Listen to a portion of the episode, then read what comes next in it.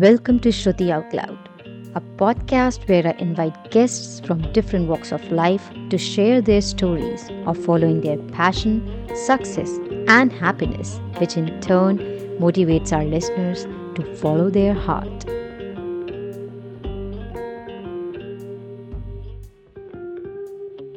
Welcome back to Grit and Grace, the podcast that empowers women to overcome challenges and achieve their dreams. Today, we are diving into a topic that affects so many of us imposter syndrome. It's that feeling of not being good enough, even when you have achieved great, great things. So, let's talk about overcoming imposter syndrome as a woman.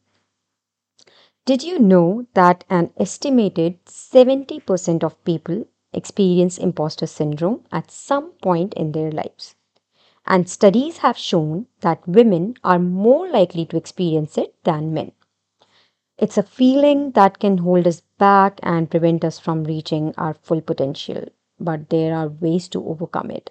But before uh, diving into the ways, I would also like to share my own story where I have also uh, felt the same thing, wherein I have questioned myself, wherein I have doubted myself.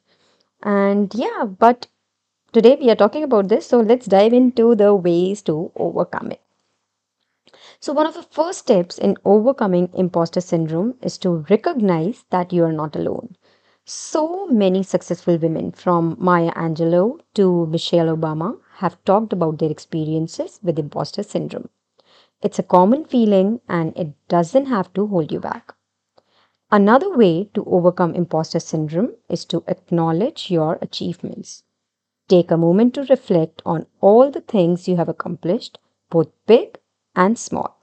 Write them down and remind yourself that you have earned your success. It's also important to remember that it's okay to make mistakes. No one is perfect, and making mistakes is a natural part of the learning process. Embrace your mistakes and use them as opportunities to grow and improve. Finally, surround yourself with people who support and uplift you.